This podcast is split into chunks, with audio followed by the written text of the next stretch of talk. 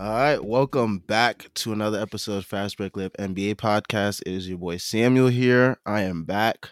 NBA season is about to be underway. And to kick things off with, you know, a little bit of um, some season preview action, I got with me my my friend Jalil. Used to be a consistent, more um consistent um uh, co-host of the pod, but Jalil's back. Jalil, say what's up to the people. Hey, what's up, everybody? It's good to hear. It's good, good to speak to you guys again. Ready to drop some NBA thoughts. Yes, sir. Yes, sir. All right. So preseason just, you know, finished up in the NBA. And, you know, we've we've gotten a, a pretty decent look at most of the teams around the around the league. Um and today we're just gonna talk about the Eastern Conference. I'm probably gonna drop a Western Conference preview in the coming days, most likely. But me and Jalil, we're going to focus on the Eastern Conference. We are going to go through which team we think had the best offseason, as well as discussing where each team is probably going to stack up this year. Um, which team was the best team, the worst team, and the most improved team we think um, this upcoming season, as well as any um, award candidates um, that we think will be present throughout this conference, which should be quite a few. Um, but yeah, let's let's start things off with who who we think had the best offseason in the Eastern Conference. All right, no problem. Um, I know this pick is a bit of, a bit cliche, and I do have a dark horse pick as well, but I really think Atlanta had a thorough offseason. Okay. Okay. Elaborate. I mean, obviously, the Dejounte Murray move is a big move for Atlanta, just bringing in another all star level guard to assist Trae Young in facilitation, scoring. That those are going to be important loads to help take off of Trae Young because, as as well as he is at those things with the high usage rate, unfortunately, he gets lost in the high usage rate, and so his efficiency suffers. Especially on, on the offense. playoffs, it was able to take him out of the the whole thing. Yeah, I mean, he his efficiency is definitely going to need to improve. And with Dejounte Murray, I definitely think that opens the possibility for it to be more likely. And especially with him off the ball more, maybe he won't be averaging as many turnovers because he was averaging, I think, north of three turnovers, and that's kind of a lot, especially if you want to be a a playoff caliber team with more than just first round aspirations. So definitely, Dejounte Murray is going to help just help Trae Young bring down the usage so that he can maybe find a better efficiency and just be more efficient with the ball on in all aspects of the offensive floor. And obviously, he's going to help loads on the defensive end because Dejounte Murray is the type of basketball player that can defend the best player on opposing teams. Like, I mean, obviously, he may not match up as well against the Kevin Durant's, but in reference to Trae Young, you definitely feel a lot better about handing off defensive assignments to Dejounte Murray, whether it's Jayson Tatum, Luka Doncic, James Harden. I think these are tasks that Dejounte Murray is far more equipped for than Trae Young, and he brings an element to the Hawks that they didn't really have. I mean, they got some big guys who can jump in the paint, but that's interior defense. They really need somebody who's going to establish some perimeter defense and a culture that takes pride within defense because although they're an offensive team in an offensive league, at some point you're going to have to play some defense if you want to be something serious. And so I think he's definitely going to help to shift some of their identity from an offensive focus to a more defensive focus, and I think that's going to be critical. Hmm. I, am a lot. I'm a lot lower on the Hawks coming into this season. Um, I do like um the Dejounte move in terms of. I agree with what you said in terms of you know helping Trae but like two main things that they wanted to do this off season, which they kind of like made a mistake in leaking, was getting rid of John Collins and I think partially mm-hmm. wanting to get rid of Clint Capela.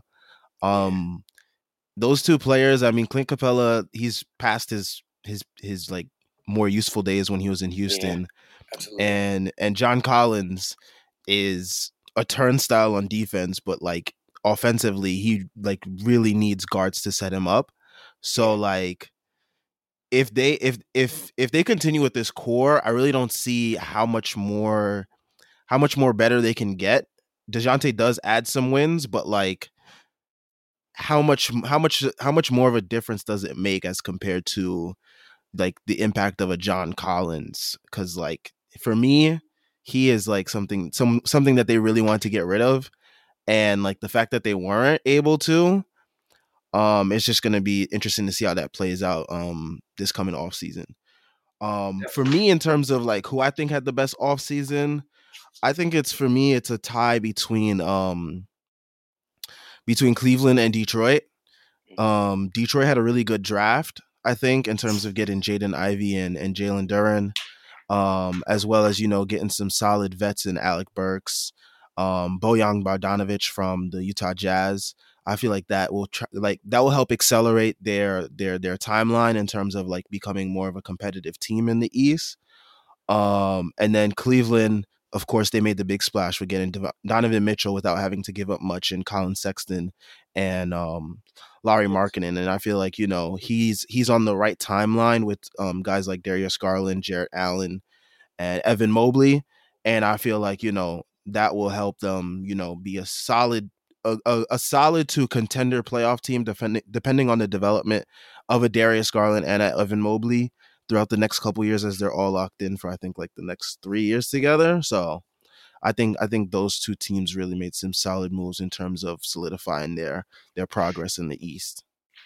And it's so crazy that you said the Pistons because I I did want to say the Pistons, but I do feel like because for me the Hawks gave me the best of both worlds in the idea that they made the free agent move, but in trading Kevin Huerter, they were also able to get a first round draft pick for the Kings. And me personally, I am an advocate for the first round draft picks because over the last five to six years, first round draft picks are getting considerably better than they've been in the last 10 years. And any opportunity that you you have to get closer to the opportunity to draft a Luka, a Trae Young, whoever it is in that top one to seven area, I think you take that chance because the return on investment is so great. Because what you'll have to invest for that first round pick won't be near the type of talent you'll be able to get should that pick turn out to be top seven. And therefore, I am all for rebuilds and going for those first round draft picks. And that's why, to me, the Hawks really, really took that best team in the East move because they they made the big well, not the big, but relative to what was available, they made the big splash move this free agency in terms of a trade. And they were also able to, to go to a team that, let's be real, probably won't win 35 games, maybe. So it's like, you know, you're, you're putting yourself in position to, to be in the draft, but also compete on the court. And you made, you just, I don't know, I just feel like it was a good move relative to how drafts have been going as of late. I really think the Hawks did well. Cleveland, yeah. I feel like, was a little. I feel like they gave a little bit too much because I don't know that Donovan Mitchell puts them exactly where they want to be. Like, I don't know that Donovan Mitchell is going to get Cleveland to be a top six team in the East, maybe. They can still end up somewhere between seven and less. And if I, I feel like if you make that big trade for for Donovan Mitchell, we're definitely looking better than seven. Well, you should be looking for more than seventh seed.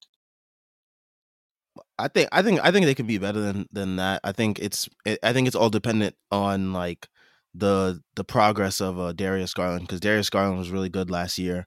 Yeah. Um, and then also Jarrett Allen and um, Evan Mobley. A big thing for them last year is they were on pace for like the fourth seed basically last year until yeah. their whole team just like felt like yeah. basically started getting injured. So, Jarrett Allen and um, Evan Mobley, they went down. Yeah, so I think if they keep up that same like progress and then adding a Donovan Mitchell on top of that, who who takes away some of that scoring and playmaking um d- dependency that they were so reliant on from Darius Garland last year, because like Darius Garland had to do everything in terms of setting up their whole offense. So giving them someone like Donovan Mitchell to make the job easier on him, I feel like it's gonna it's it's gonna elevate their team to a, a, a better level than it was last year.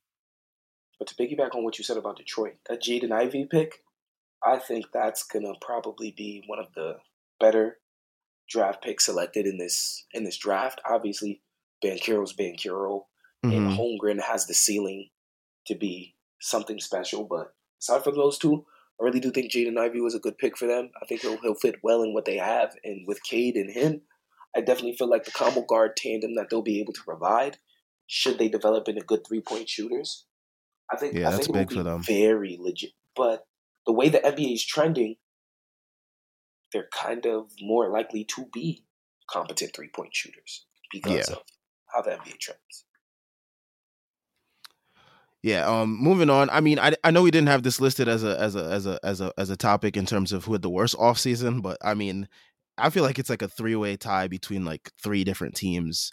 I mean, you have Charlotte with Miles Bridges and him getting like in legal trouble and you know doing acts that I don't even really want to describe right now because they're like so graphic. It's not worth. Yeah, and like he basically tanked their whole offseason because after what he did, it basically ruined their their plans and what they were gonna do. And they ended up signing guys like Dennis Smith Jr., who was like basically almost out of the league. And like that was like their only memorable move that I can think of right now. Um and like they didn't bring in anyone to replace Miles Bridges, who was a big part of their offense last year. Um, they look like they're going to be one of the worst teams in the league this year. I think, honestly.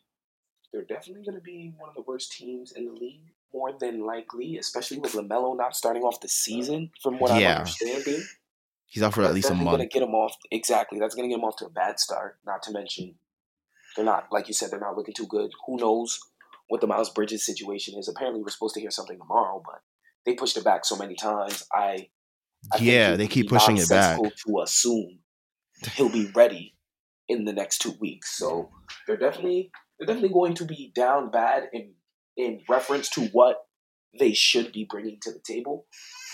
I'm gonna say Chicago because they Mm. didn't do anything and they have serious, serious problems. The way they looked against Philly was despicable. I mean, not Philly, the Bucks was despicable. That you you can't put together the type of regular season you had and go out like that. Because in my personal opinion, teams if you get four one in the first round of the playoffs, that kind of means you really weren't supposed to be. It's like so Yeah. I, I I don't think Chicago did anything at all. Lonzo Ball's not coming back. Oh yeah, he is cooked. His knees are Yeah. finished. I don't know what they're going to do about that because he was playing. Because when the Bulls were playing well, he was. It was because of him. he was right. He was one of their better defenders. He was shooting great from three. I think he was shooting at least above thirty-eight, which is by NBA standards pretty good. Yeah. And so I don't know how they're gonna get back from that. yeah, I'm not. Ugh. I don't know Yeah. if DeMar DeRozan can repeat what he did last year either. Yeah, that season was like one of those seasons where it's like you're not replicating that again, so you better make the most of it. Got to. Um and I was originally low on them coming into last season and like they kind of proved me right at the end of the year. But like coming into this year, it's just like standards are even they should be even lower for them cuz like they didn't like you said they didn't really improve on anything. They lost the key guy in Lonzo basically. Um they signed like Andre Drummond. That was like their one big like significant move. And it's Yeah, just like looking terrible. He's looking like he's two years from out of the league. His feet don't move. He barely wants to get a rebound. It's like and he's taking threes now apparently. So all of them. He's taking all of the threes. Yeah, so it's looking it's looking very spooky for Chicago. Um, but yeah, I'm like I'm I agree on I agree with you there. I also think they had a really bad offseason. The East had a lot of bad off seasons, like from different angles. I mean, you could look at the Boston Celtics with all the conundrum with Ime Udoka and how much of a distraction that caused. exactly. Um, and then you got the Brooklyn Nets with their whole drama that was going on this offseason with dudes requesting trades. Then now everyone's all back on the same page. I think mean, they asked for Steve Nash to be fired. How can you go back and like play for the dude now? Like, I just don't get that. I, I do believe a good amount of what's happening with the Brooklyn Nets is he say she said at this point. Wait, come back to the mic a little bit. Oh, I apologize. I said I do feel like some of the things that happened with the Nets is he say she say, Mm, and I think it's it's it's a little like the Draymond situation in that even if these these are things that people within this organization genuinely feel, that's not how it's supposed to come out. hmm So it's like, mm, shit, was somebody supposed to leak that KD really wanted to be away from Joe Tsai and Steve Nash? When a week later he said, "You know what? I'm willing to try." It's like, goodness, what did they tell you in one week to make you go from fire on my front office too. I'll give it a shot? Yeah. So it's yeah, it, it, it was it was very weird over there. All right, so let's get into to standings and I guess like predictions for each team. We could, we could spend about roughly like five minutes on each team because, and and once we get to the lower teams, I don't think there's really much to talk about. So really, been focusing more on the, like the top ten to twelve teams, um, in the East. So going based off last year's standings, we can start off with the Miami Heat. Um, I'm I'm not I'm not that high on the Heat coming into this year. Honestly, I mean I know they got Jimmy Butler, they got um they lost PJ Tucker. I feel like that's a big that's a big um subtraction right there he's in a, terms of definitely like a glue guy and definitely mm-hmm. a guy who helps build a culture.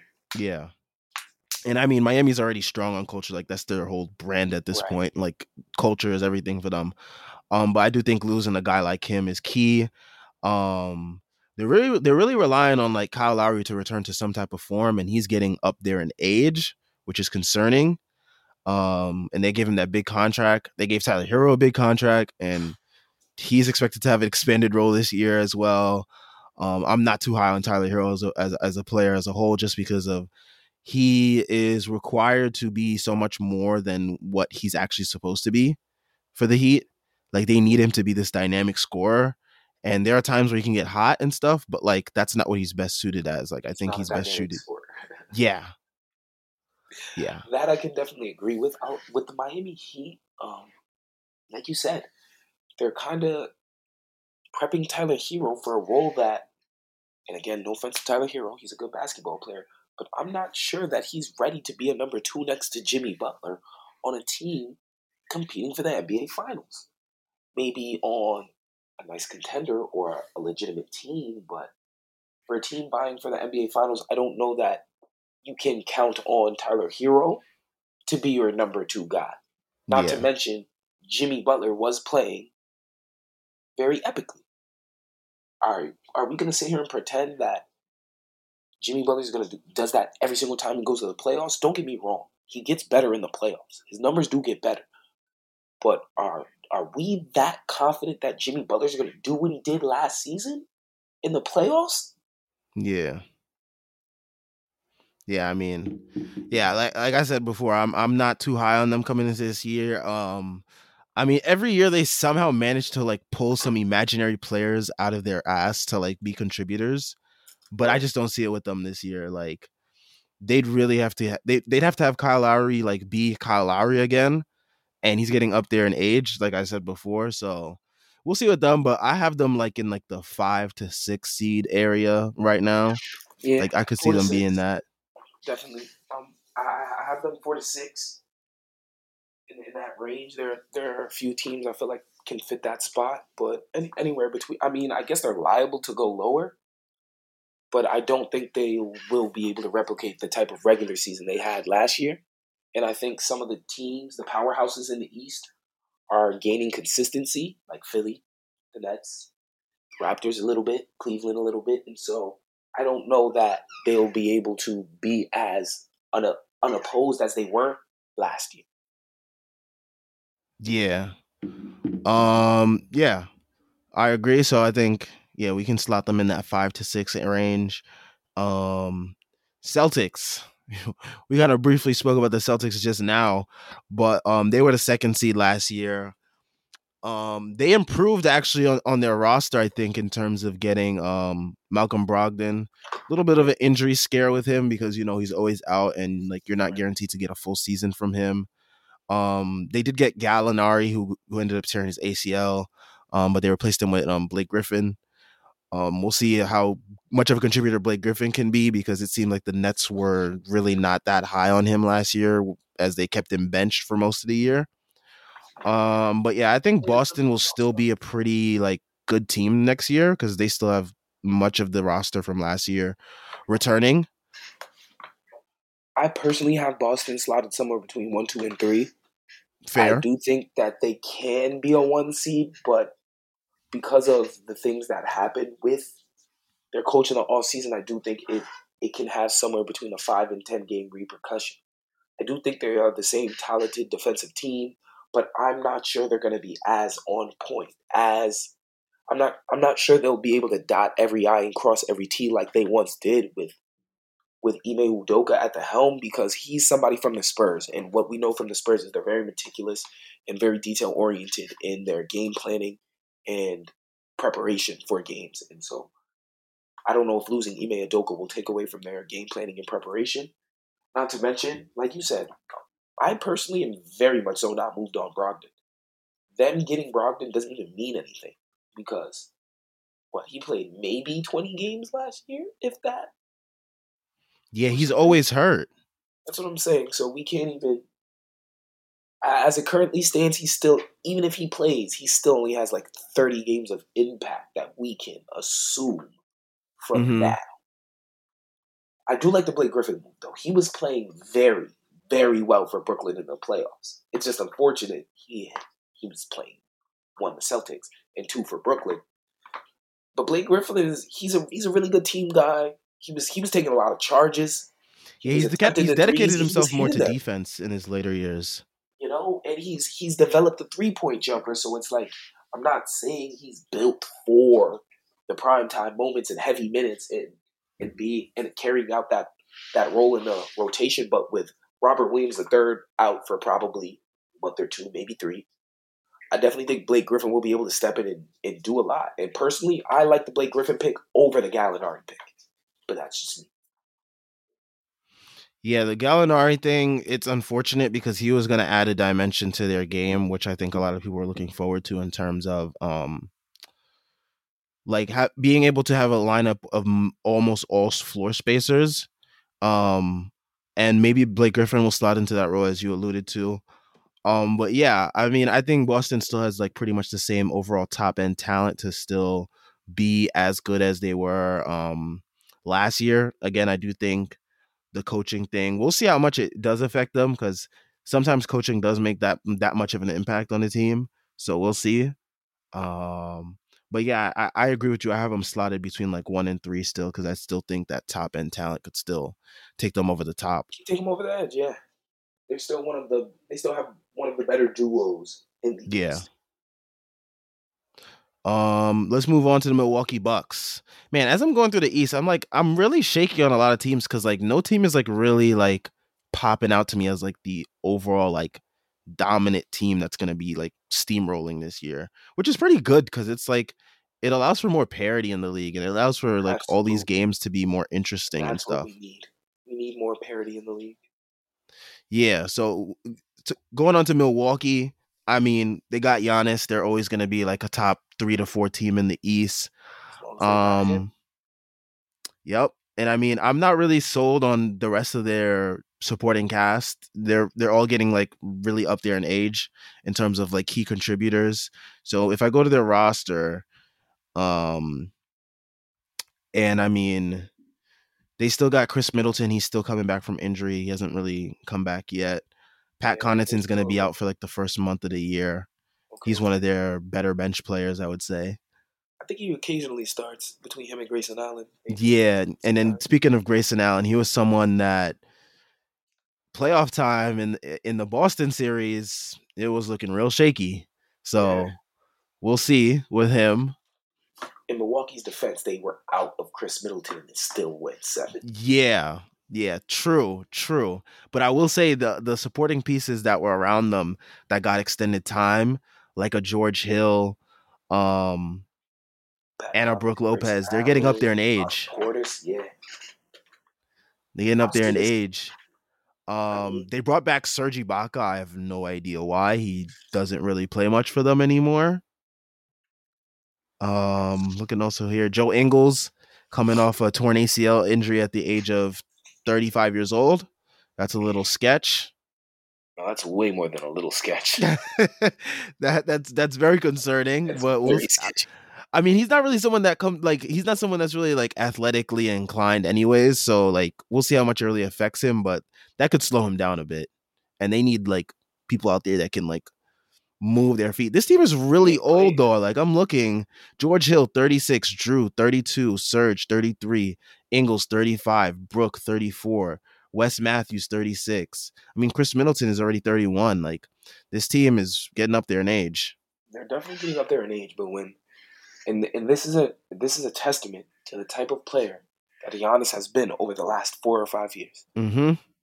He is he's going to put those boys on his back, and he's going to take them to at least the second round. He's it's getting to a point where the consistency with Giannis and at least getting out of the first round is on par with those of the elite great to where we're getting to a point where it's like, okay, we know you're going to get out of this round.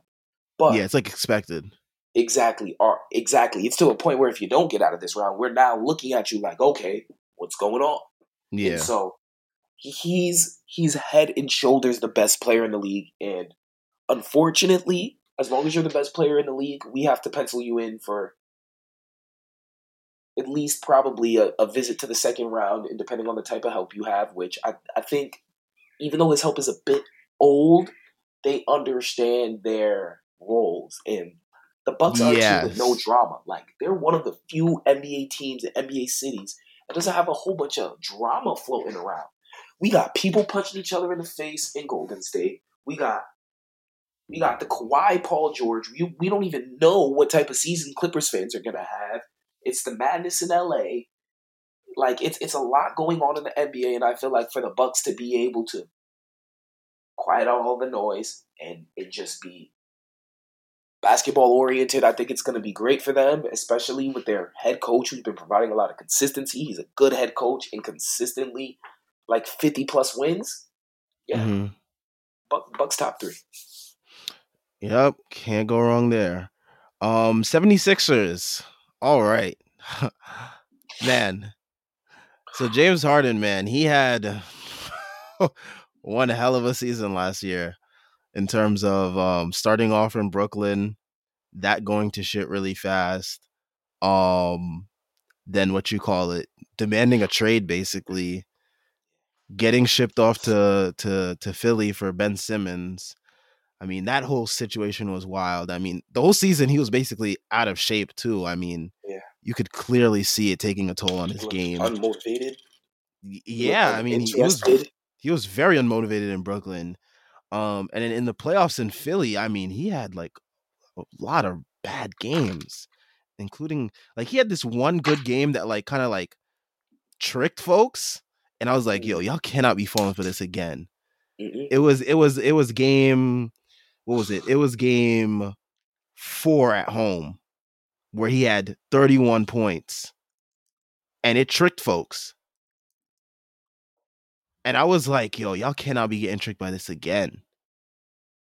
And they did. Hey, Philly almost messed around and lost to the Raptors. Yeah, they almost gave up that what you that call what was it, a three one lead? Three one lead. They lost two no, not two straight. No, I think No, it, was, was, a 3-0 lead. It was a 3-0 lead. They lost two and straight. they did lose two straight. You're right. Yeah so it's like I don't know. It definitely leaves a lot to be desired from a team that's supposedly supposed to have the big, big, the best big man in basketball and the best shooting guard in the last twelve years. It, it definitely leaves a lot to be desired, but at the end of the day, I do think that with what Embiid is bringing to the table in terms of dominance, he's no Shaquille O'Neal, he's no Wilt Chamberlain, he's no Kevin Durant, LeBron James, or Luka Doncic for that matter, but he commands a lot of respect from teams and their defensive game plans. And as long as you have a player that is that gravitational, you'll be able to find ways to get wins. The Warriors find ways to get wins. The Nuggets find ways to get wins because the other team has to come in and game plan around your best player. Mm-hmm. And if someone has to game plan around your best player, it opens opportunities for people who are not your best player to maybe play like it or have increased opportunities to show what type of basketball player they are. As long as Joel Embiid is Joel Embiid, Tyrese Maxey is going to get a lot of open jump shots. And yeah. if he hits them, he's going to become somebody. And it's Facts. it's more so that premise that Joel Embiid is going to continue to take the pressure off of James Harden, off of Tobias Harris, who, oh my goodness, they need to abolish his contract. off of Tyrese Maxey, those type of things, so that so that James Harden can be. He's not going to become the James Harden of old, and that's he tricked us into believing that he was really that type of guy. But really, he's Allen Iverson. He's a very good basketball player for a stretch of time. But when he's not that, he's not anything. And if you can't develop your game to the next level to take yourself to the level you want to be at, then I'm not sure you can be considered one of the greats like some of the other guys in Isaiah Thomas, et cetera, et cetera.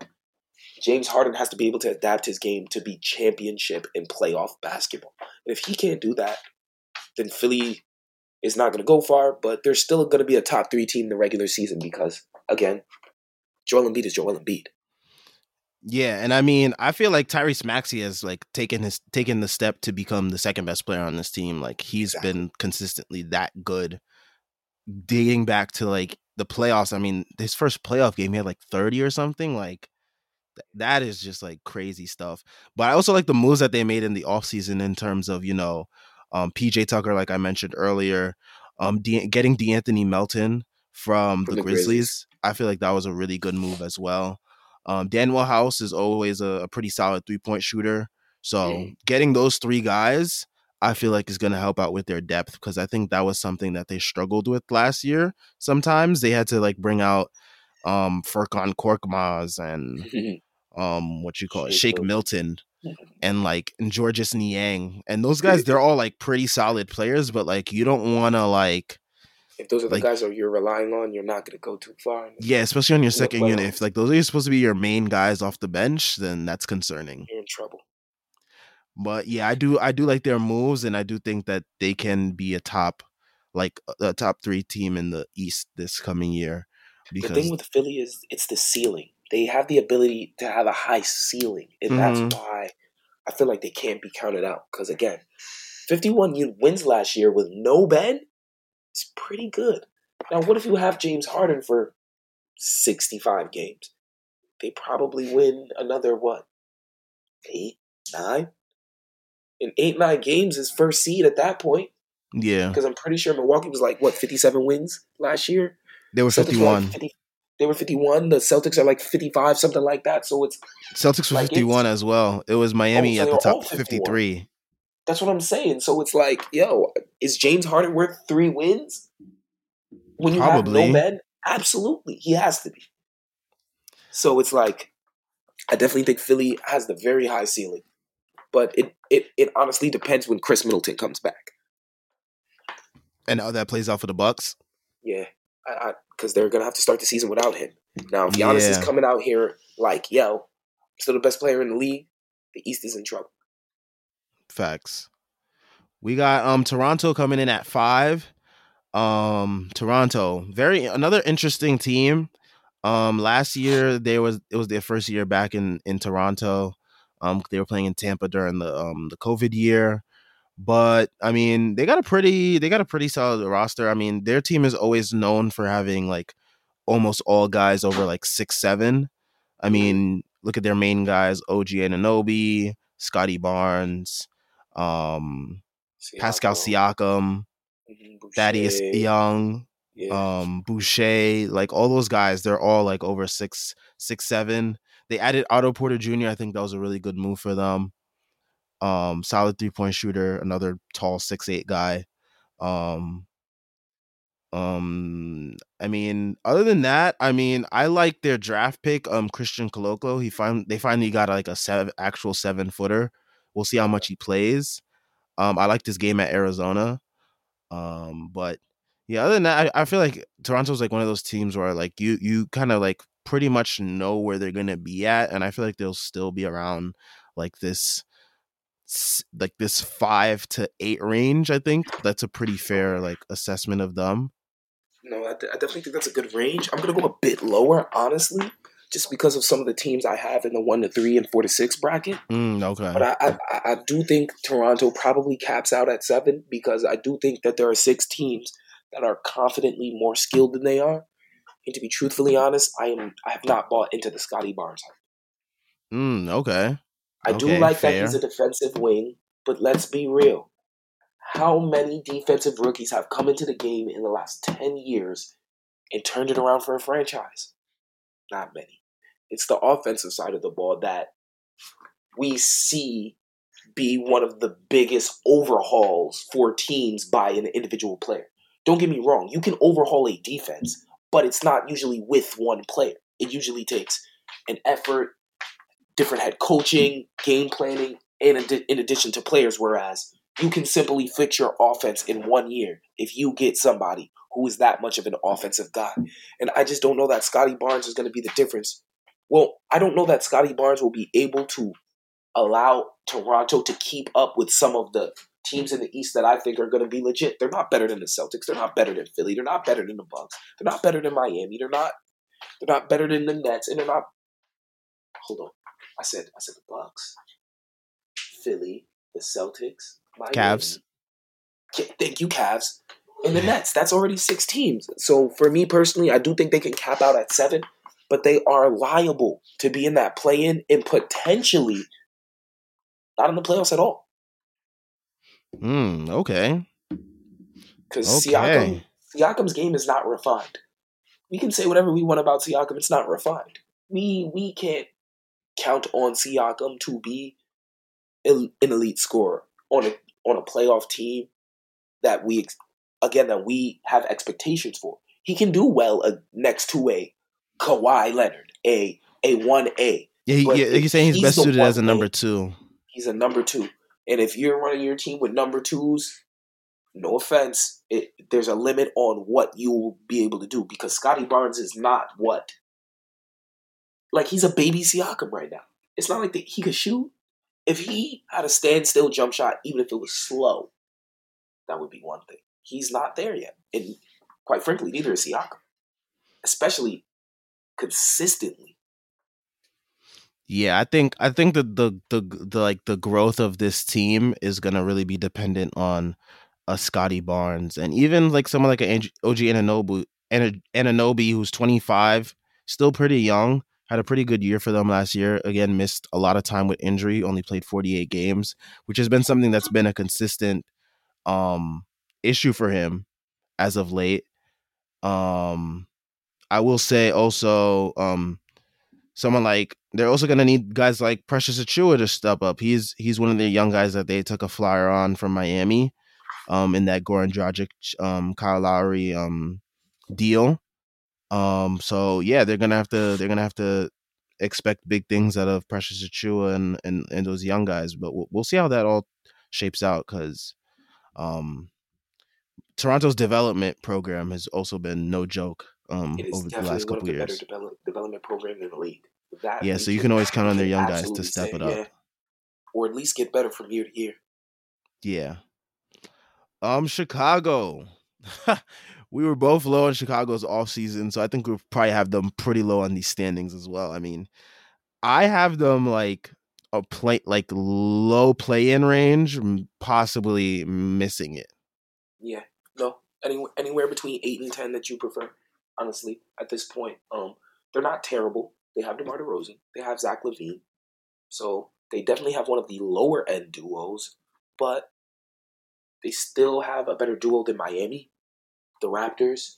And as long as you have that guy, you are liable to go just that inch further. You know what I mean? Like if you got that guy, you you you're liable to have that X factor. You could still not have it, but you're more likely to have it. And so I agree. The Bulls are definitely in that seven to eight range as well. If that, you know what? No, not seven to eight, nine or less. Because how are we going to put them over the Hawks? That's egregious. oh man, I mean, yeah, I'm, I'm, I'm, yeah, I'm low on the Bulls like all the way. I mean, they, they do, like you said, they do have Demar and Zach, but like we kind of know what the ceiling of those two are at this point, and like Demar. Yeah, Demar. I mean, I could go. I could go on and on about how low I am on Demar. I was like shitting on him the whole year last year, even despite his MVP caliber season.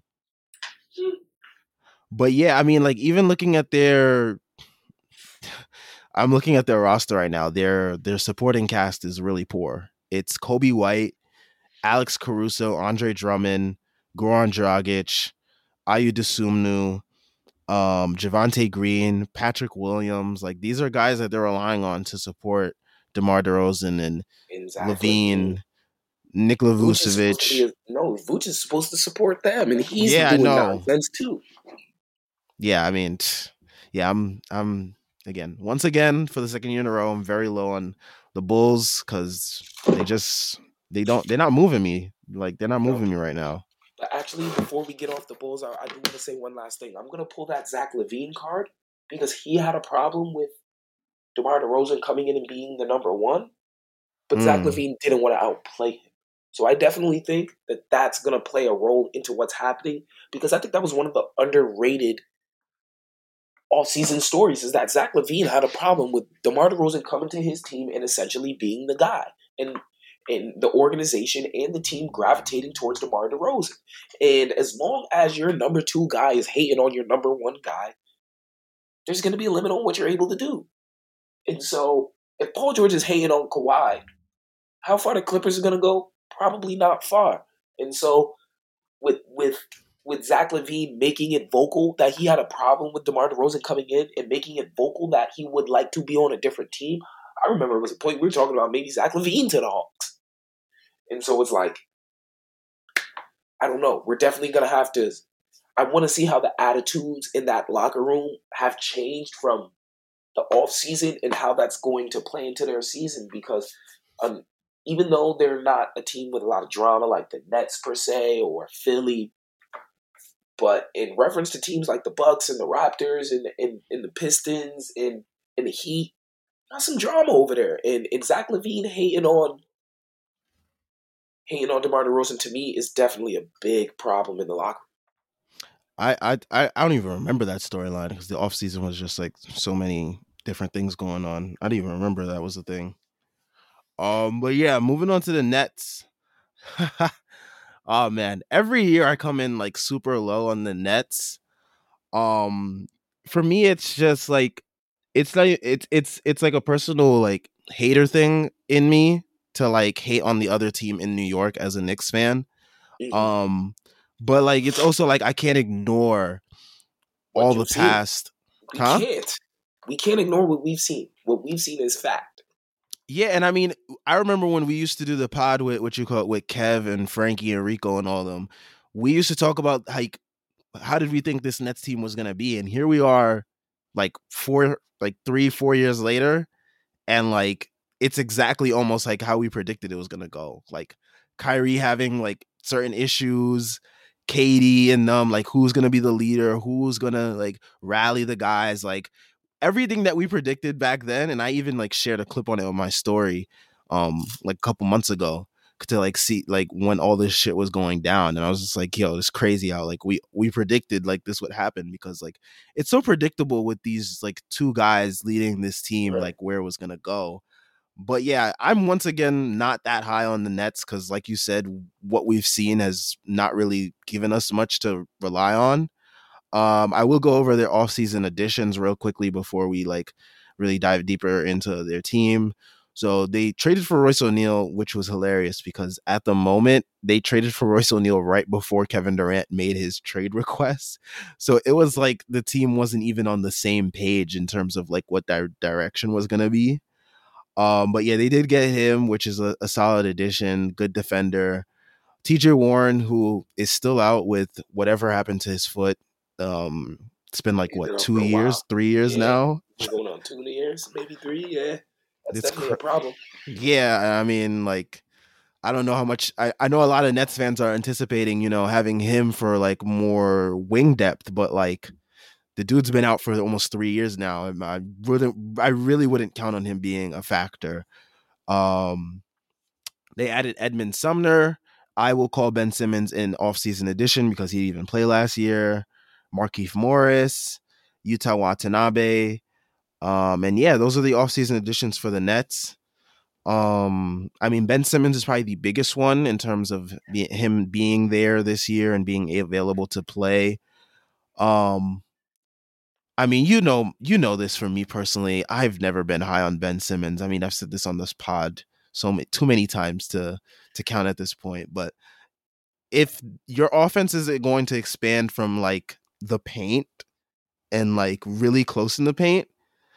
Um, like I know the Nets don't really need him to be a floor spacer because like they have KD, they have Kyrie, they have Patty Mills, they have Joe Harris, they have all these guys, but like he still has to like do stuff on offense. Like he just can't like hang out Just in like the court. dunker spot or like be in the mid post passing out of stuff. Like That won't work.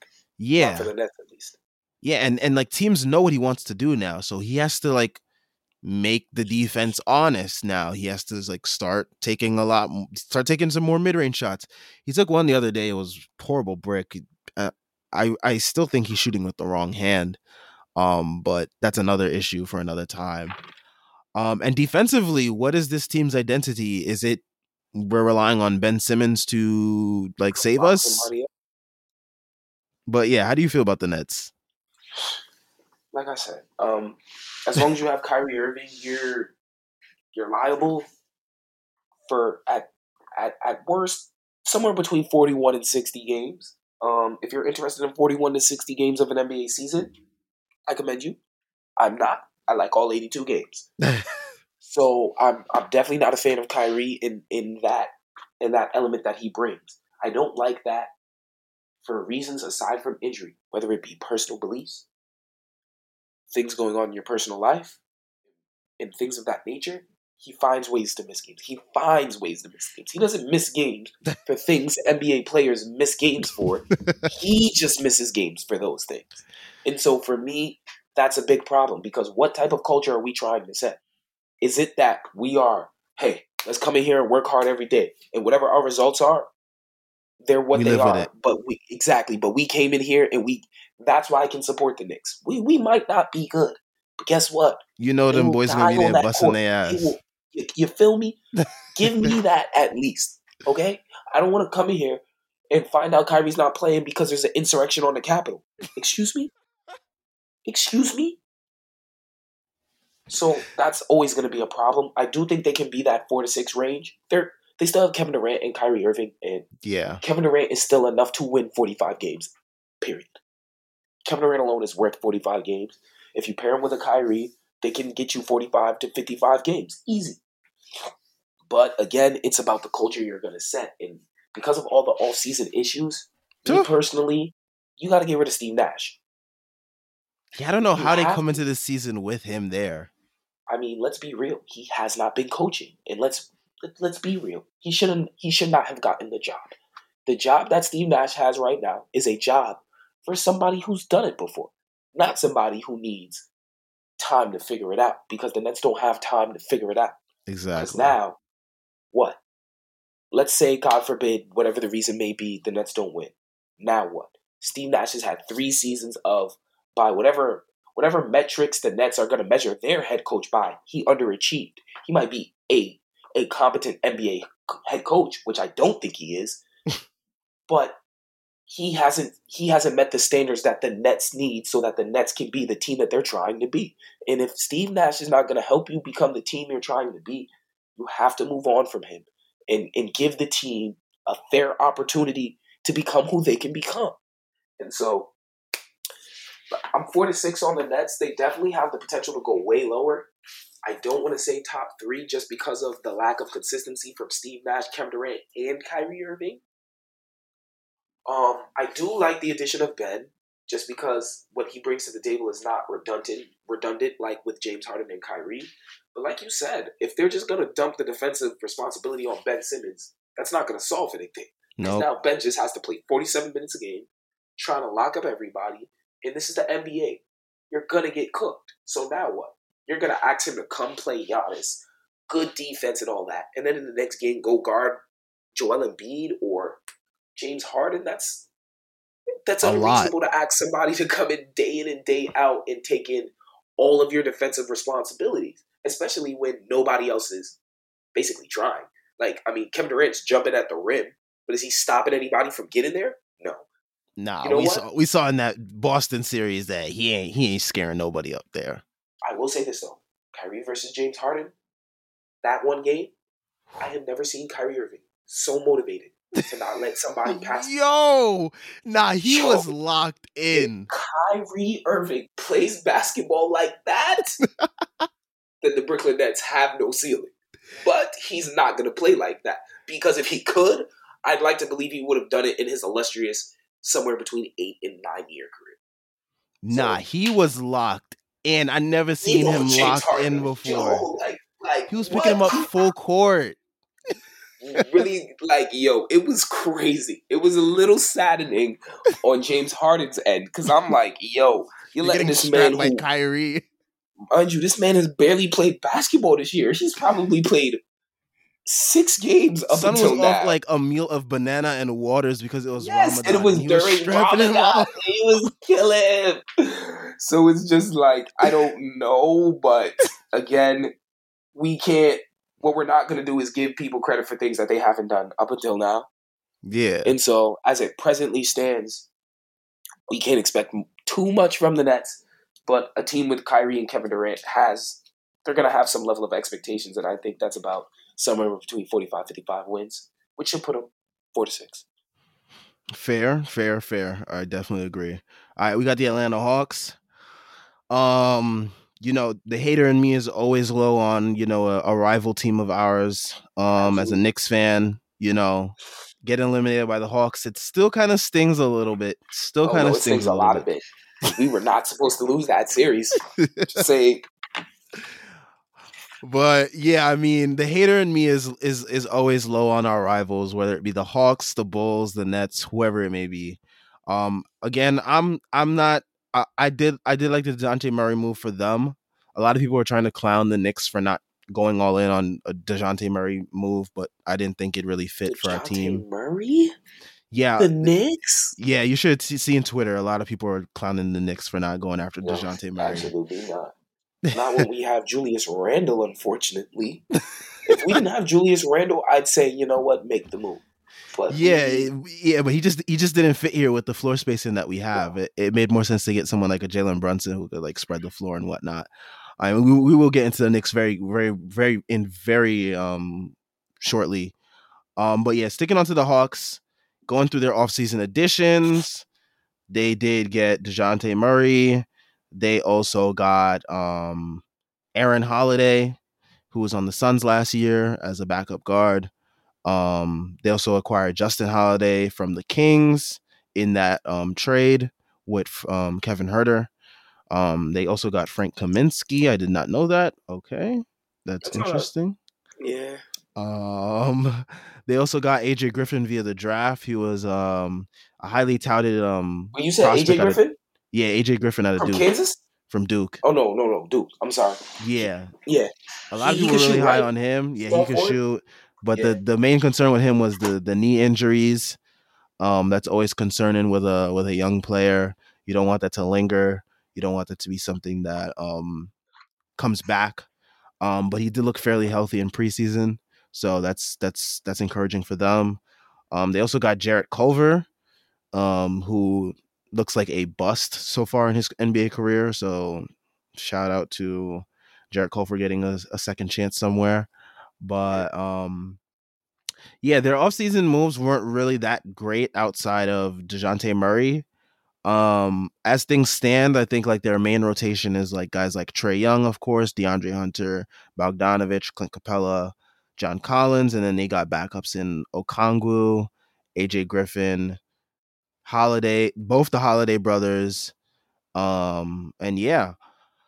But yeah, I mean, I'm I mean DeJounte he does add some he does add some wins and last year they finished with um 43 wins it was, I believe.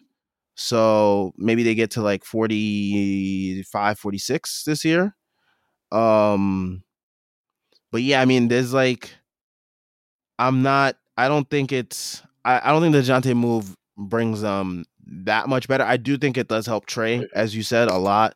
Um, like Trae definitely get get some much needed help in the backcourt because a backcourt of him and Kevin Huerter were just not doing it defensively. Absolutely um, Dejounte, um, DeAndre Hunter gets to um not be that sole wing defender. Um, and you know, yeah, I mean, I think they'll still pretty much be around like I would say five to eight is a pretty good range. I, I think they can still fit in within. But yeah. I have him. I have him in with the Raptors somewhere between seven and ten. Okay. You know, pick, you know, pick your spot. It depends on the outcome of the playing.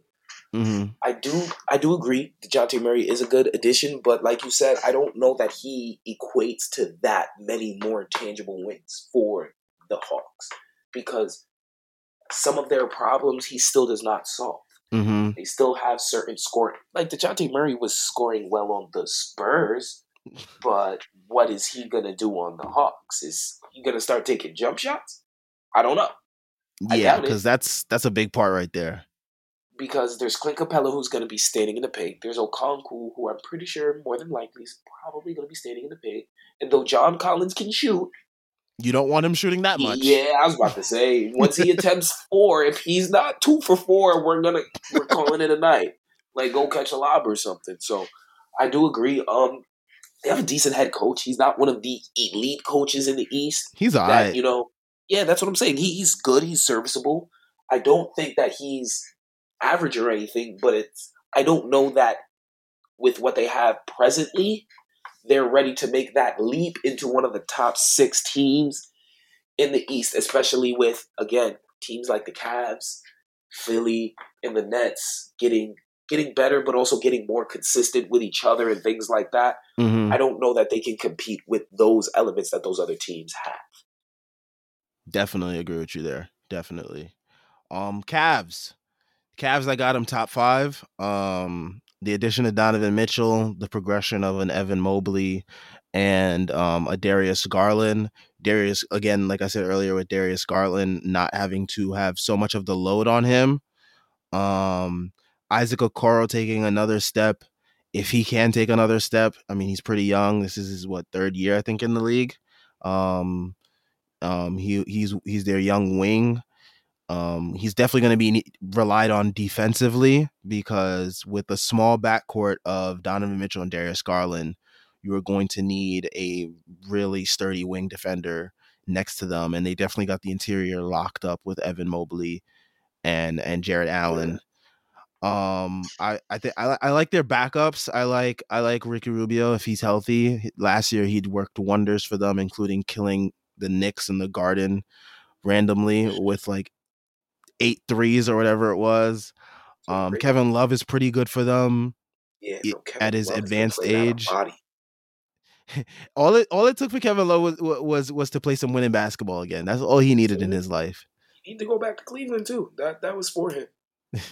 But yeah, um, Kevin Love still pretty good. Caris LeVert, I am I am so low on this dude, man.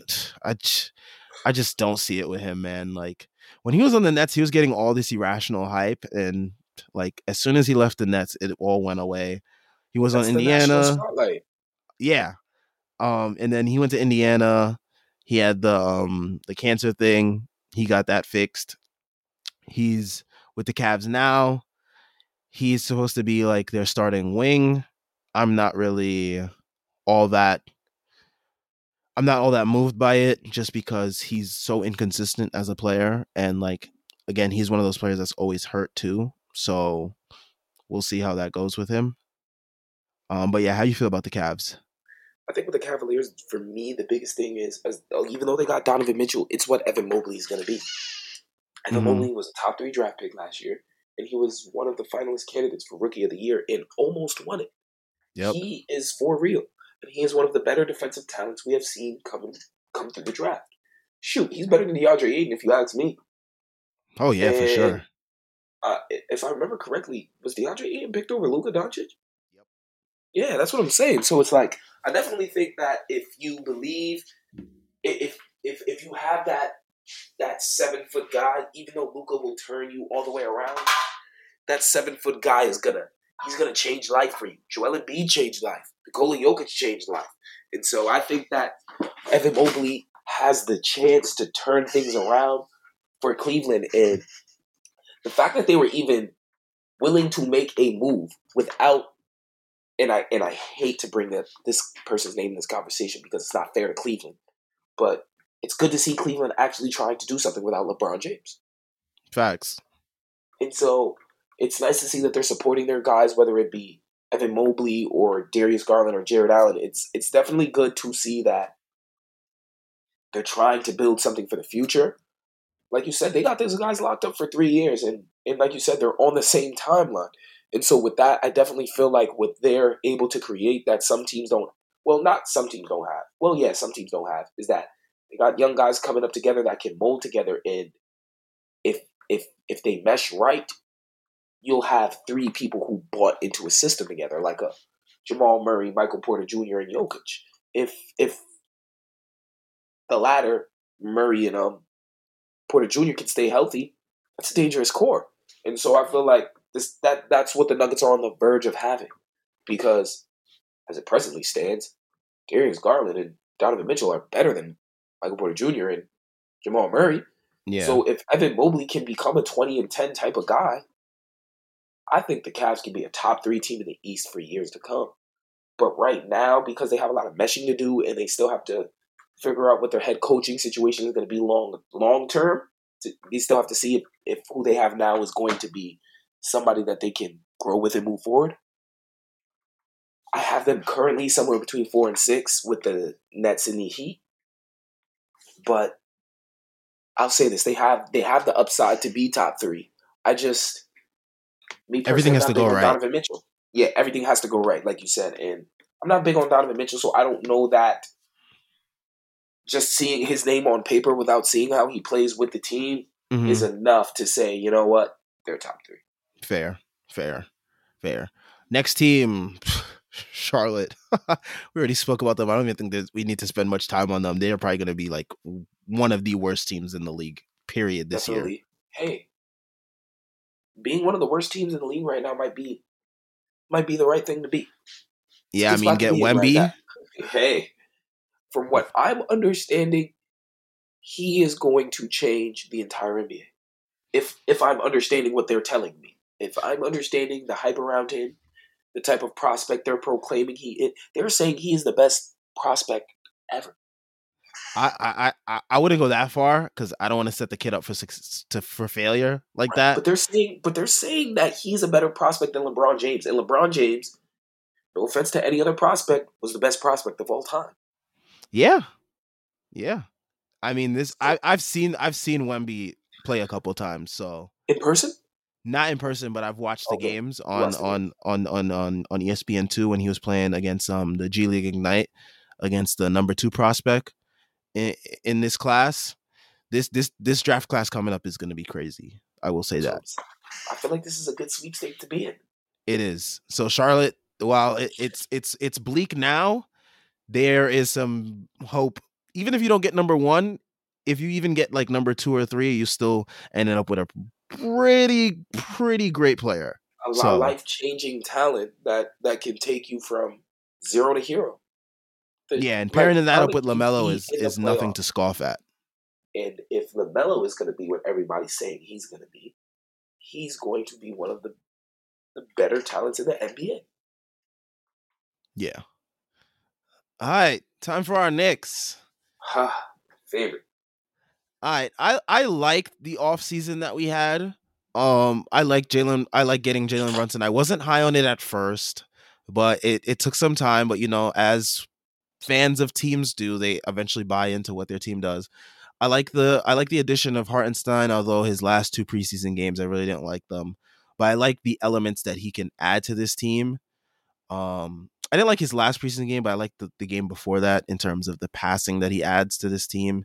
Um and and and his first preseason game he he shot like some threes and he hit them actually, which was pretty good to see from a Knicks center being able to stretch the floor.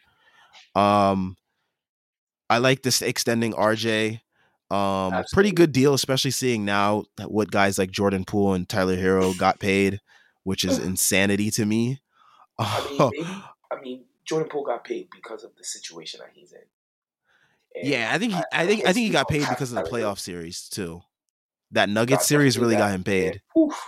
He was averaging like 28 in that series or something crazy like that. Yeah, so that series definitely got him paid. Um, Tyler Herro just came off six man of the year, so you know he was going to get paid. Um, fans of Miami weren't so thrilled about having to pay him, which I think was hilarious. Uh, I don't blame them because like he is, you're paying like on you're paying like what 35 plus million dollars a year for what a, a bench guy basically. Um, who's apparently better than RJ. Yeah, allegedly. Um, allegedly, but yeah. Right. but yeah, I do like I do I do like the Knicks offseason so far. Um and I like what I've seen from the team so far in preseason. I don't want to get too high on them though, because again, last year in preseason they played pretty well. And then they started the season off pretty well, and then it all came crashing down. Um but yeah, I do like what I've seen so far. RJ has looked like he has taken another step. The jump shot looks really good now. The yeah. finishing looks improved. Um, Jalen Brunson looks really good. It's good to have a point guard in New York for once. Yeah. Um, that's actually like young and not washed. Yeah.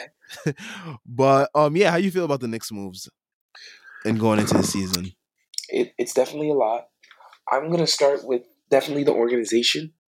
Um, I'm not entirely big on Brunson, but what we didn't have to do is get caught tampering trying to get it. Yeah. I'm going to pull that card immediately because that was unacceptable behavior. Because now we are losing draft capital, which is trending to be more valuable than it's ever been. So I am not for losing the draft capital to get somebody that you were going to offer them that you you were going to be his highest offer, and he wanted to be a Knick, and he wanted to be a starter, and he wanted to be respected on the new team he was going to. That all of that screamed the Knicks, and therefore there needed to be no tamper in order for. In well, order I don't even think there is going to be any tampering because they've been investigating for three months, and you, something would have came out by now already. Okay, okay. So if we're not if we're if we're not gonna if we're not gonna be fined for it, then that's fine. yeah. I think we're good on that end. Like, there's nothing so they can really get us definitely on. Definitely good. It's a good start. Thibs, huh, he's got to go. Yeah, totally agree with you go. there. He has to go. If we keep Thibs around, he's gonna keep hindering some of the young guys from developing. And that's yep. been one of the problems with the Knicks. We have not been able to develop some of these guys.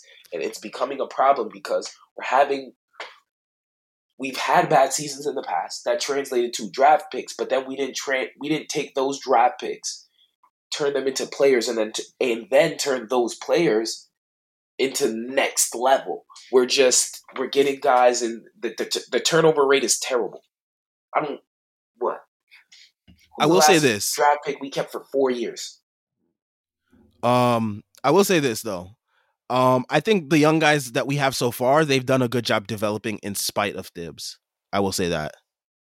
Like and that's that's a credit to them, but we can't yes. let Thibs hold back our young talent because any again, longer. Yes, exactly. The, the, league is trending towards young talent. Yep. So if if we are if we are built to follow the trend and to benefit from the trend, let's not have Thibs hold us back from what we can be. To me, that's a problem. Um, aside from that, again, I'm not big on Brunson, but like you said, we needed a point guard, and he seems ready to assume the responsibility of being a primary scorer and playmaker for the Knicks. And so that's something we've needed for a while. Excuse me. I'm glad he was able to bring it. I'm happy about about that. Like you said, the RJ deal. That's my favorite move of the offseason. I love it, love it, love it, love it, love it. Yep. must, must, must extend RJ. He is he's a two-way player whose three-point jump shot is getting better every year. He's mm-hmm. becoming a better and more efficient scorer every year, and he is still a good two-way. He's like what six seven, six eight at the two, which means he can still guard 3s mm-hmm. and he's a lefty. Like you said, he's getting better at the finishing. He's able to get to the rim a bit better as long as he works on his handle and keeps knocking down those jump shots at the rate he's been knocking them down, he'll, he'll be he will be perfect. Yeah, I mean and, preseason he finished up um I believe shooting 50% from 3 in preseason. Wow. Okay. That's pretty good. I mean, yeah. obviously that would be really hard to keep up during the season. Of course. A much higher volume, but shoot, if RJ could shoot 38 plus, we're gonna the Knicks have a good ceiling. The problem I'm having is again Thibs. And because of the front office and how the organization tends to move, Thibs is gonna have a job this entire year. And that's gonna be our problem. I I I am I am like pretty much the same way with you. I mean, last year when I was doing the post game live streams on YouTube after every Knicks game, Thibs was like my number one complaint every single time. Um of course, after him was Julius Randle because Julius Randle just decided to like shit himself the whole year. Don't. Yeah. But um, yeah, I mean, Thibs was like my number one complaint, and I was like so discouraged. I will say this one thing though. Um, there at the end of last season, there were some people in the front office that wanted to get rid of him. They decide the other the the the other voices, I guess, decided to give him another chance. But if it, I think if he comes out this year and the team is bad, despite like all these guys getting better, getting Jalen Brunson, like all all this stuff, if the team still is bad, I think they will finally get rid of him, which is an encouraging thing. But I won't I won't be too I won't get too high on that. They can if if, if the Knicks can get off of Thibs, we will be okay. I, I believe personally. Yeah.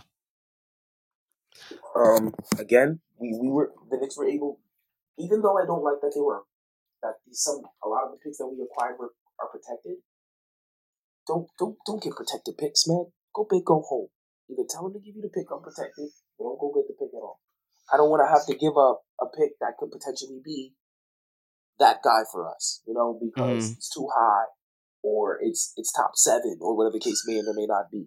So I am a little disappointed on that front, but they they acquired, they acquired several future picks, and again, from from what I'm seeing, shoot, three years might have Wembanyama 2.0 and somebody else, you know. So it's like the the way it's been trending as of late. Like we've had Luka, Ja, Trae, Zion, LaMelo. Like it's some really generational talents that look like they are here to stay for twelve plus years as all stars that we've gotten in these last couple years. So if that's what's on the board, you stock your deck so that you have a chance at them. And and like I said, the return on investment is going to be crazy. But I did not like giving up Jalen Duren. I did want to see him as a Mm, I'm not too. I'm not too bad. I'm not too. I'm not too upset about um, Jalen Duren just because I think our center rotation is probably one of the better in the one of the best in the league in terms of Mitch, who, my God, in preseason he was an animal, especially that last game. I mean, Washington didn't know what to do with him. Um, Hartenstein, a really good center in terms of passing the ball and like spreading the floor. And then you got Jericho Sims who jumps out of the building and is our third string center, and he could uh, he could easily be a backup on most teams in the league. So I think our center rotation was pretty solid. I think that's the reason why they didn't keep Duren, and I think the reason why they also didn't keep Duren is because they wanted to um, use Duren to get um, either Jaden Ivey or whoever it may be. But I think I don't think Jalen Duren was ever going to be someone that they kept long term, and I, I, think it's it, I think it's fair to like um, trust the front office on that on that move at least. Because they have been pretty good in terms of drafting young talent and and keeping them when necessary so um let's move on to the wizards. Um the wizards are interesting.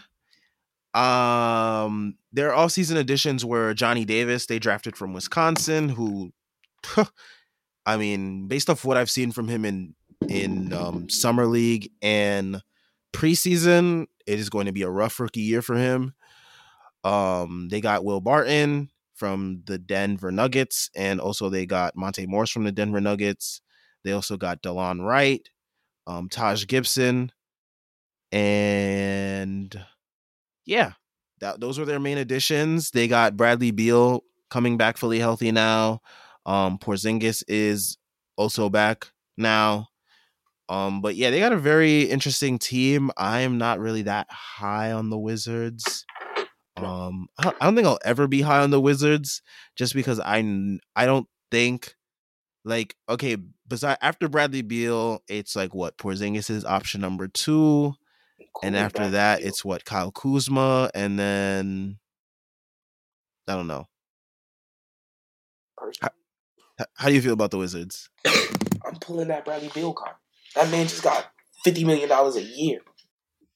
Why would you give somebody fifty million dollars a year you don't think can guarantee get you to a playoff series? Yeah. Because what are we going to sit here and tell and, and act like the Wizards really genuinely believe that with the roster they have currently assembled in the East, they're getting a playoff spot? Because we just talked about eight teams that were confidently better than them in our playoff picks. Oh yeah, I'd even I'd even I'd even speak about where I, I had the the Knicks um located. We'd even speak about that. But um going back to the Knicks real quick, let's let's let's give where we have them placed. I have them in like the play-in range. Okay. If all things go right right for them, like seven to ten, I think that's fair. You're a kinder Knick fan than I. I unfortunately have them somewhere between eleven and thirteen. Oh wow. Yeah. Um, you're even you're even lower than me, man. Because when I was talking to my other Knicks people and when I do the live streams, mm-hmm. it seemed like I was lower than everyone else on this team. But you're even lower than me, which is which is crazy. I but just, yeah, I, I, I, I mean, I, I, don't blame you. I, I, I, I get discouraged when I see Thibs and, and I see Julius Randle on the team still. Yeah. So it, it, I understand how you could be low, but yeah, it's, it's, such a ceiling. It's such a ceiling. Don't get me wrong. I do think that I do think that they will be a better team and that they will perform better as a team. I just don't think that it will equate. Translate. Okay. I, I, do think that they're still liable to end up losing a lot of games. Like we said, we talked about our eight playoff teams already. I still think teams that get an honorable mention are like Detroit. Uh, I can't hold on. I gotta look at every team because there's somebody I'm missing. The Bulls. Like there, there, there are there are there are there are two to three teams in that nine to eleven range that I do feel like will give the Knicks a run for their money. The Bulls definitely being one of them. Um, Detroit is obviously a lot more frisky on giving the Knicks a run for their money, but I'm I'm kind of high on the Cade Ivey combo, so I'm I, I do have them penciled a little bit higher than the Knicks. But depending on the moves that Indiana makes, Indiana could be serious. I don't know. We'll, we'll, we'll save the Indiana talk for when we get to Indiana in the standings. Um, going back to the Wizards though, I mean, yeah, I I I am super low on the Wizards. I don't. I have them like low end play-in maybe, but like they could probably be lotto, lotto team. Yeah, but yeah, um, a tick over the Hornets. Um, obviously, it's if you couldn't tell, the Pacers are kind of my dark horse pick. Mm, okay. Um, so so aside from my dark horse playoff team in the Pacers, um, yeah, I do, I do, I do, I do agree that the Wizards are around that eleven to fourteen range. I do think the Hornets will probably consistently be worse than them, just because of how they'll start off the season and they're they're missing their twenty three PPG type of score, and that's gonna matter. All right, let's move on to Indiana. You got to give me your reasoning for why you have them as a dark horse. Halliburton man, I'm a believer. And to be truthfully honest, I'm a believer of Miles Turner as well. I I think Miles set Miles Center. Miles Turner is one of he's one of the new age prototype centers. He's not Joel Embiid. He's not Nikola Jokic. He's not dominant. He's not he's not you know filling the stats and and having that super duper heavy impact and gravitation that those centers have. But a three and D center who can really shoot and who can really play defense to me is it, it it's really helpful because in a time where bas- basketball can at times be positionless, I feel like if Miles Turner can stretch the floor as a seven footer, that opens a lot of opportunities for guards to get to the paint, for for forwards to have open jump shots, and I think that with that three and D center, it opens up a lot for them because he can really well. I, I I think he could shoot, and I think that he could be a real problem. It's just that injury history suggests that he's not going to do anything that I just said. Yeah, I'm I'm I'm not that I'm I'm low on the Pacers in terms of um the whole season. Um I'm low on I've always been low on Miles Turner. Um he's an okay shooter, 33%. Um, most of his his last couple years he's been, but also I just don't think he's gonna be on this team long term. Like Miles Turner has been, he's been consistently in, he's been consistently in um trade rumors for the Pacers for like the last like four or five years.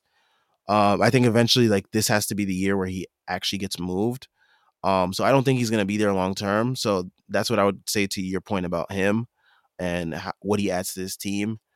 Um, like I do think like a team like if if the Lakers get off to a pretty rough start, they might look to like just be like, all right, F it, we're gonna send Russ with these two picks over to Indiana, bring us Miles Turner. Send Russ with the two picks. Let's not act like Russ and let's not act like Miles Turner and Buddy Hield is not exactly what the Lakers are asking for. They're asking for somebody to take the pressure off of Anthony Davis as a defender in the paint and somebody who can stretch the floor. You're literally getting two people who can shoot the three. yeah, but the thing is, with the Lakers, the Lakers never wanted to give up two first round picks for it. So I'm saying if if things come to that point in the beginning of the regular season, they might just have to, just their hand might just be forced to do it anyways. Yeah. So yeah, I think that's the reason why I think like Miles Turner, Buddy Hield, they'll both be gone. So I don't. I, I really think. I think also Orlando will have to blow it up. Huh? Essentially, the Pacers are going to blow it up. Well, I think they already started to blow it up since last year. I mean, getting rid of um, who did they trade? Um, Sabonis when they traded Sabonis, I think that was the the beginning of the end of them trying to be a playoff team. Um, they got rid of Sabonis.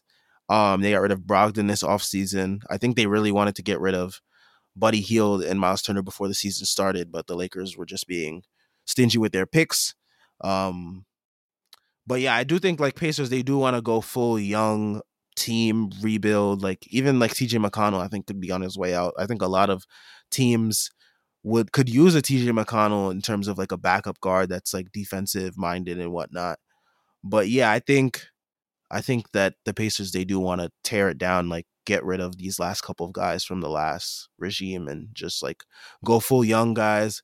I mean, we saw that they wanted to get DeAndre Ayton, who's a pretty young center. Um, so I think that's the timeline that they're aiming for.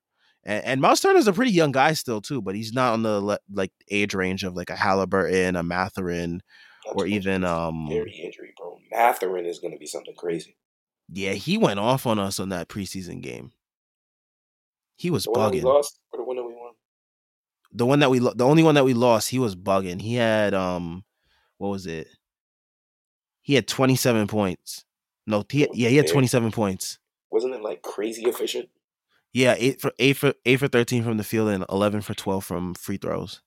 Yeah, that's gonna be tough to compete with. Yeah, he he was he was walling, but yeah, um, yeah, I think Pacers they're gonna be one of those lower end teams in the Wemby sweepstakes. I think, rightfully so. I mean, they they need to add more young talent to their core. The huh? I said they have to restock the deck. They got yep. Like you said, they started the rebuild. I don't feel like trading Sabonis for Halliburton is a full rebuild, but I can understand the premise that it is a rebuild. Mm-hmm.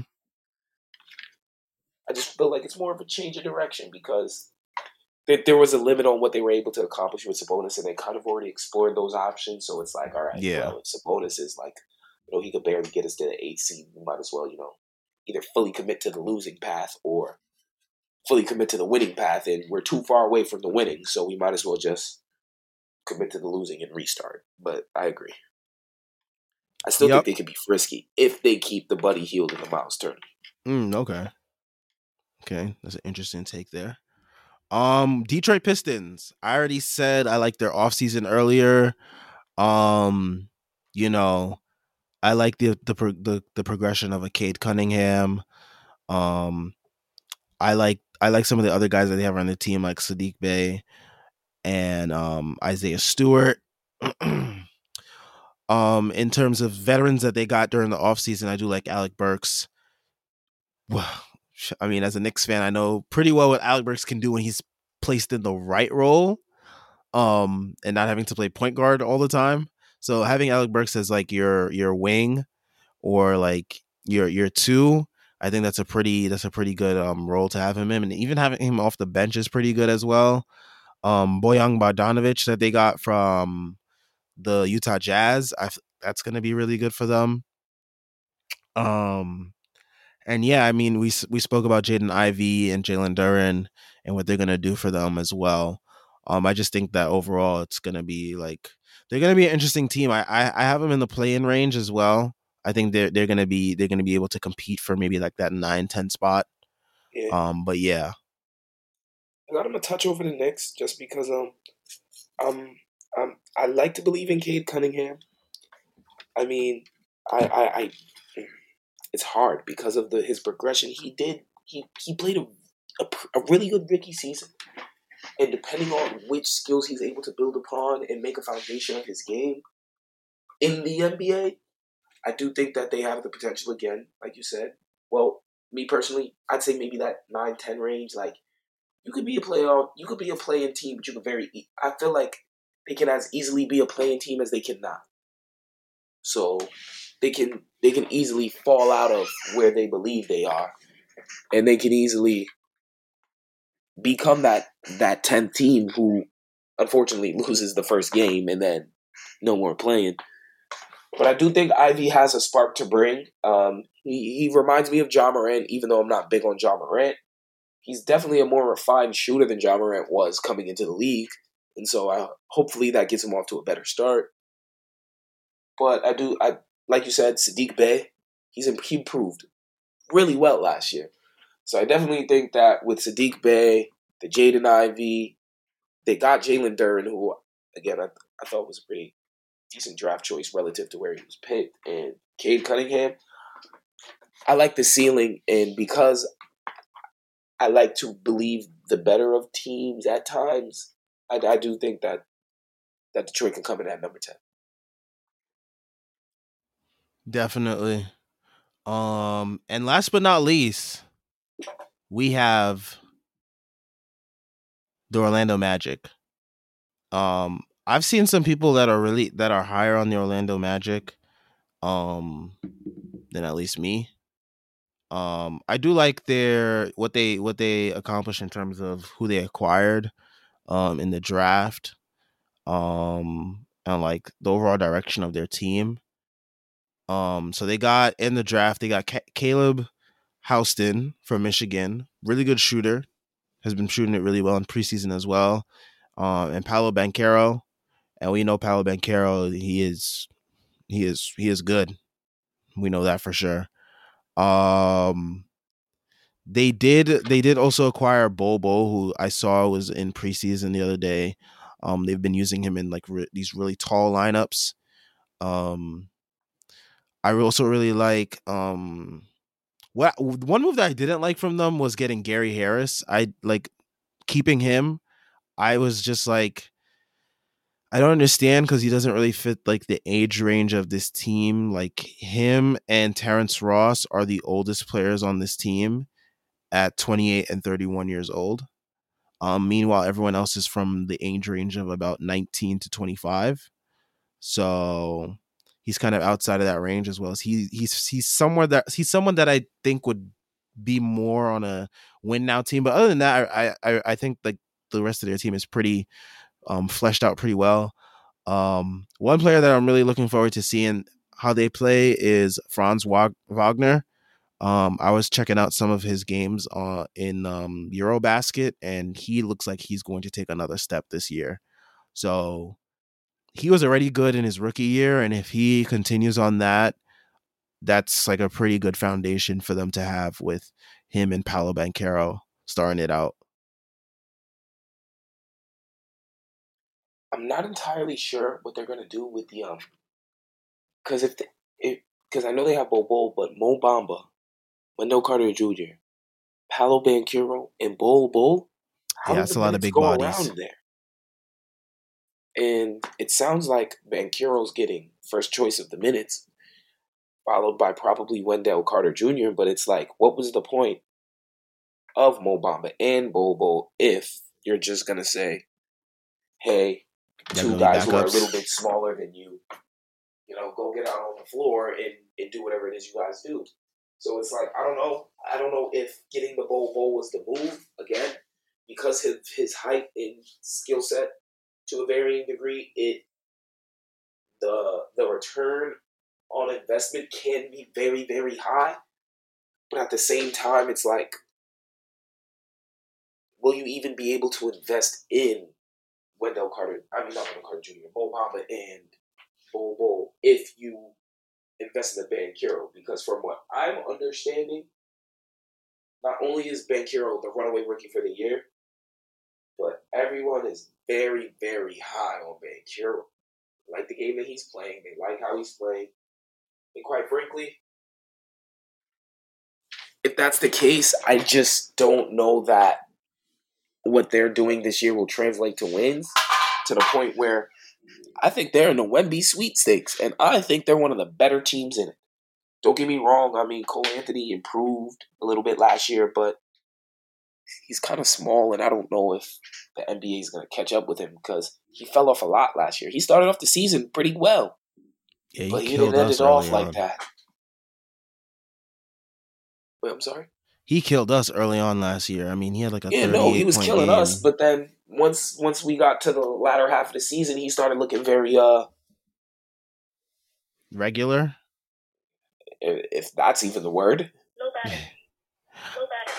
So I definitely think that if the Magic want to make some noise and not be in the Wemby sweepstakes, they're gonna have to figure out that big man rotation, or they're gonna have to try and get some value out of one of them via trade. Mm, okay. Okay. Um, I like. I think. I think they're gonna start Wendell Carter Jr. because he's. I think he's been their best. Their best center. Um, these He's playing way last- better than Mo Bamba. Yeah. Mo Bamba's been very inconsistent. Um, he they're trying to have him as a floor spacer big. Um, he's also like not that consistent from three as well. Um, but yeah, and I mean, this team always has like it feels like every year they always have injury concerns. Markelle Fultz is starting off the year with I forgot what injury it was, but he is out to start this year, I believe. Um, I think he hurt his At- thumb at or something point, like that. Make a difference. With all the injuries he has at this point, it doesn't make a difference what he's out. and then Jonathan Isaac, it feels like he's been out like forever with these like in with with whatever happened to his knee. I think ACL, maybe? Um, I think he tore his ACL, but like he hasn't seen like game minutes since 2020. Wild. And the NBA is definitely progressing. These guys are not, you know, like they once were in the NBA. Yeah, so I wonder what they're gonna do with Jonathan Isaac if he ever even comes back. Um, but yeah, I feel like yeah, I feel like the Magic they will probably also yeah, I agree with you. They'll be in the Wemby sweepstakes. Um, they got a lot of young talent, but I don't think it's they're all gonna be fully fleshed out to the point where they can like make some noise in the East. Um, even towards that play-in range, I just don't see it right now. Um, and I think that concludes. Um, I mean, we can get into like really briefly who we think are like some award candidates from um the East. Um, for me, MVP candidates are obviously Joel Embiid, um, Jayson Tatum, um, Giannis, um, Coach of the Year. I could see um I could see Nick Nurse and Erik Spoelstra being candidates for Coach of the Year. Um, and Rookie of the Year, I can see um, Mathurin and um, Jaden Ivey as well as Banchero being candidates for Rookie of the Year. Um, most improved, I got my boys from the Knicks, either Jalen Brunson or RJ Barrett. I think they can both be I like candidates those. for. I like those. I like those. It, they, I think they could both easily be candidates for most improved player. Jalen Brunson obviously stepping into an expanded role. RJ Barrett, um, just coming off this contract, he has the storyline of you know he was included in the Donovan Mitchell trades. You know, if he comes out this year, his efficiency has stepped up. The numbers are stepped up. The Knicks are like looking better in terms of like the team is playing better on the floor. He definitely has that going for him. And if if they end up winning more games than expected, it's even more icing on the cake for that award. But I think it's I think it's those two right now. It's their award to lose, to be honest. Definitely, definitely. Um, with most improved, I gotta go with my dark horse team. Halliburton, man, I really think he's gonna step into a, a twenty PPG type of role this year. Mm, I okay. definitely think I definitely think Halliburton's gonna be making that step into All Star and letting the league know that hey, I'm here to stay and I'm one of them. So I'm, I'm big on Halliburton for that. I actually might also say Cade. Because even though Cade had a fairly decent year last year statistically, I do think there there's a lot of room for growth, and especially on the defensive end with because he's six six, right? Um, he is six seven, about six eight ish. I would Yeah. say six seven, six eight with good athleticism. I definitely think that if if he gets more motivated on both sides of the ball, that Cade Cunningham could definitely win Most Improved Player as well. I will say this though, they are really the NBA has been like really harsh on giving it to second year guys. I mean, Ja Morant got it. But Ja Morant was a third year guy. Yeah. They they will never give it to a second year guy. Like Tyrese Maxey was in the running for it last year, but like there was no way he was gonna win it because like they just don't give it to second year guys. It's That's a- weird. that's a good point. I never, I never, I never, I never, I never personally noticed that, but I do think that that that Cade Cunningham is in a position like that because Oh, for sure. just because of how many games they won last season, the type of year they had last year, and the expectations of that team. So I think just with even though the addition of Jaden Ivey may be what changes everybody's expectations for the for the Pistons, I do think his play is going to be part of the reason that people are going to believe that the Pistons are going to be what not a better team in the East because they're probably not going to be top eight, but they'll be better than what they were last year, and I do think his numbers will take a jump. Hmm. MVP, like you said, you said Joel Embiid, Giannis. Those are two guys you always got to include. hmm I don't want to say this. Not happy about it, but I do think Kevin Durant can win MVP this year. Okay.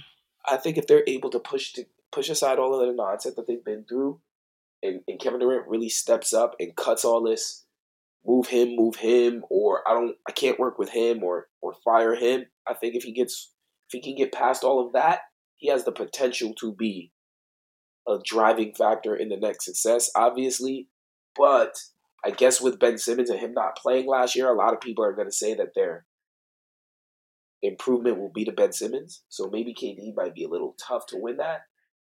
But Giannis Embiid is still isn't bad. I, I personally like KD from the East at least. Okay. I did, did I do rookie of the Oh yeah, come on, rookie of the year is Paolo Banchero, man. I, I I don't know which preseason preseason game it was, but he was tweaking. I don't know. I wouldn't give it to him all the way, but I do definitely think he's gonna be a front runner for it. he he has he has to be the front runner for it. Absolutely. Um, my low key rookie is is is Walker Kessler. I do think in He's in Utah, though. Oh, I'm bugging. That's the West. That was that was my dark horse. Um, rookie of the year. I, re- I really wanted to get that one off. East. Yeah, no, it has to be Van then. You not feeling Mathurin or um or what you call it, Ivey? I like Ivey. I just think that Ivey's playing in a situation where he's next to Cade, and so I don't think that Mm, his numbers are going to be entirely reflective of what he's bringing to the Piston versus somebody else like Banchero and and Mathurin, whose whose numbers are going to be a direct reflection of what they're bringing to their teams respectively.